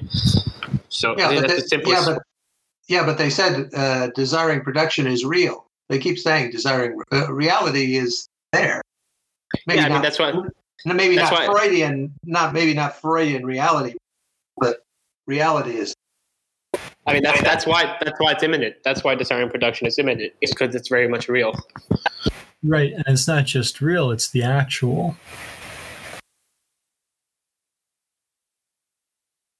So, like, if I remember correctly, earlier in the book, they, they had said that reality is like the plane of possibility or something to that effect. That is so different. Uh, I- I mean, you're confusing it with Lacan's notion of the real, because they, they reread. Yeah, I'm telling the capital R real. They reread where Lacan says the real is the impossible. Deleuze and Guattari say the real is where everything is possible. Right, but that's, I don't think I confused it. I said that Deleuze and Guattari say the real is the plane of possibility. So, so, so this is exactly why you know Bergsonism is the is the key book because they talk about all four of these things at the same time in that, rather than just pairs of. Them. And as long as you've got pairs going, then there's always the fact that the other two are in the background, and you you can't get a complete picture of the whole structure. Yeah, Right. I mean, I mean, I mean, this, this, this, yeah, you're right. I mean, the the, the pos the I mean, don't confuse it with possible possibilities. Well, it's a lot of citations, Kent. Well, you said that there you said that there was some criticism out there. I just wanted to find out if it was true. sorry, sorry, you got distracted me with those. but the thing is that uh, uh, the the the I, I don't want to use the word possibilities because they make a key point in difference and repetition to say that you know the virtual is the potential. If you say it's po- if you say it's possibilities, that means that it may not be real. Possibility implies that it may may be this, maybe not. Um, potential means that it's very much real. It's in the system. That's why uh, DeLanda's example of nonlinear mathematics works so well here, right? That the irreversibility of evolution means that there are certain set of potentials in the environment of all times. I think that's a much clearer way of looking at it. Right. But let me try and state this, and, and then you can critique me. Because I I'm do, not critiquing you. I'm, I'm not critiquing you. I'm agreeing with you. oh, I'm just, well, I'm just, I'm just, I'm just cleaning up your words. yeah, and, and I appreciate that. Um, to me, that is a critique, and, and, and a, one I appreciate because I, I think I have a way of uh, trying to think about this that might that actually um, is harmonious with what you're saying, right? The way I'm thinking about this is if reality is the plane of um, possibility, then reality is what is possible, and that way it could be, it could not be. I mean, again, again, just use the word potential versus possible because that's that's exactly what he's trying. He they, he tenses so hard in, in those two books. See, I was going to use potentiality to designate what is what might yeah what might get actualized, and what's sort of um what's present there in the virtual, waiting to that has the potential to be actualized. You know, you know uh, using the term potential is confusing because potential is sometimes used for possibility. So, you know, I think what's in the virtual are these tendencies and dispositions. It's almost like it's almost like the things in between, right? In a complex system, it's the things in between. Uh, yeah. Yeah, and Kent, that's exactly what I'm trying to do is to to try and uh, articulate a way of understanding possibility as the in connection with the real and potentiality in connection with the virtual. Yeah, I, I think potentiality can be used for the virtual, but it's confusing because they also use potentiality for, you know, like Aristotle uses it. Yeah, and there is definitely a difficulty to it. But um, the reason I'm trying to go that far is to say, like, because of the way they're laying out reality in connection with the actual and the virtual here, that is um, that move takes us into a whole different conception of um, of what's going on, as opposed to the Freudian reality principle and the way he was setting up how to understand the neurotic and psychotic, which seems to be a major conclusion of this section. I'd just like to mention that one way of clarifying this is looking at different kinds of mathematics that apply to these different things. And so, for instance, actuality is described mathematically as probability. You know, rea- the real is described mathematically with calculus. The Yeah. possibilities are described by fuzzy math, fuzzy uh, fuzzy set theory. And, and and and there's a there's a theory by a guy named Watanabe who tried to come up with what he called propensity theory. And so there are people in math who have tried to formalize these different kinds of relations, and sometimes it helps to look at those formalizations in order to get a good idea of what is the difference between these different kinds of uh, ideas. Yeah, I mean, one of the only things that was able to wake me up from my dogmatic slumber of looking at, at I was I was not able to conceptualize how the the potential is real until I looked at it through a mathematical lens. So I agree with you there. Yeah, unfortunately, my math my mathematical lens is not strong, so I might be um that might be part of the struggle for me here. But I do I do think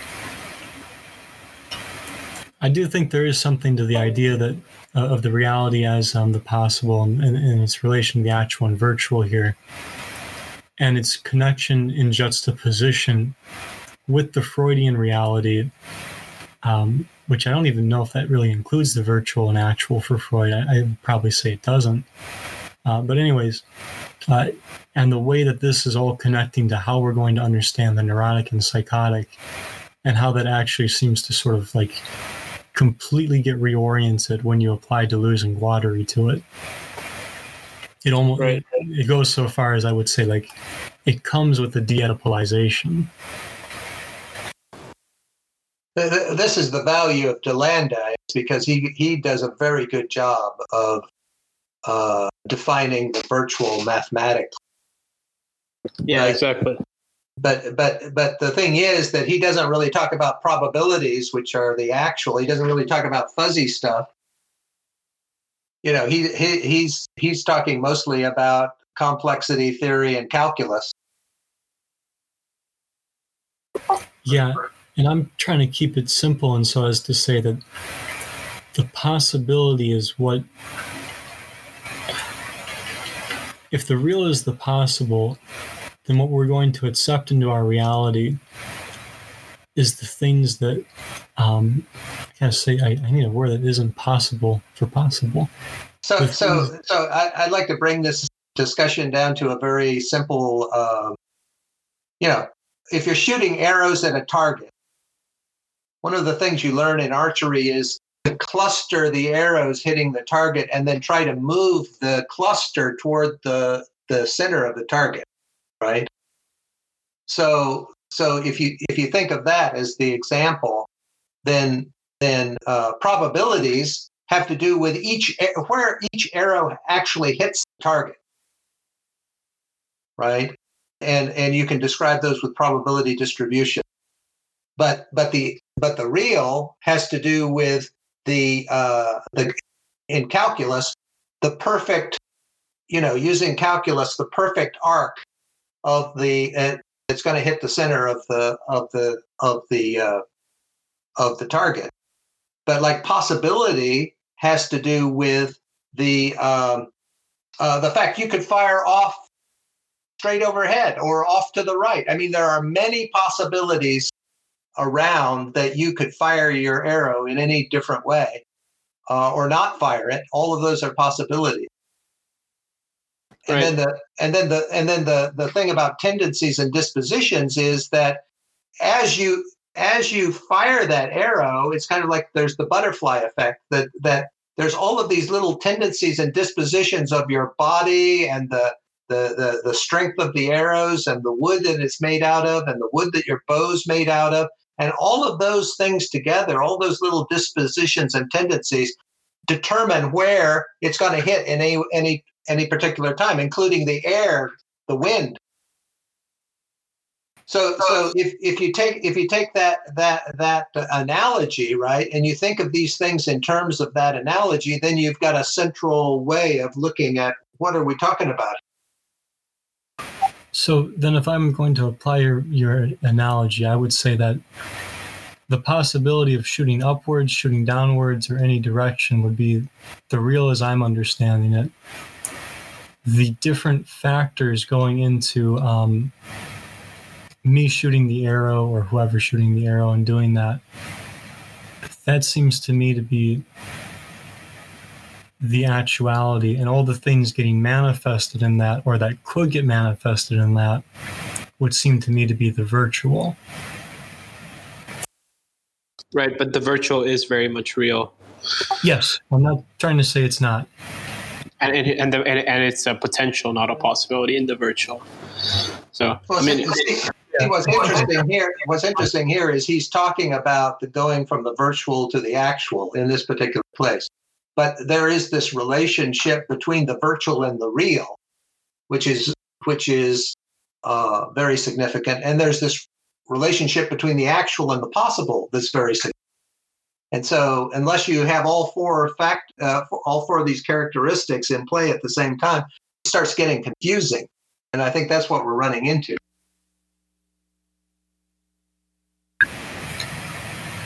Yeah, and unfortunately, we're we're running out of time. Although I think this is, I think this has been a good discussion because I think this is going to be um, a major point, uh, not only for understanding this section, but for understanding other elements of uh, this book, as well as Deleuze and um, his work with Guattari. But with that, I think we're probably going to have to call it uh, quits with the discussion. So uh, thank you all for being here.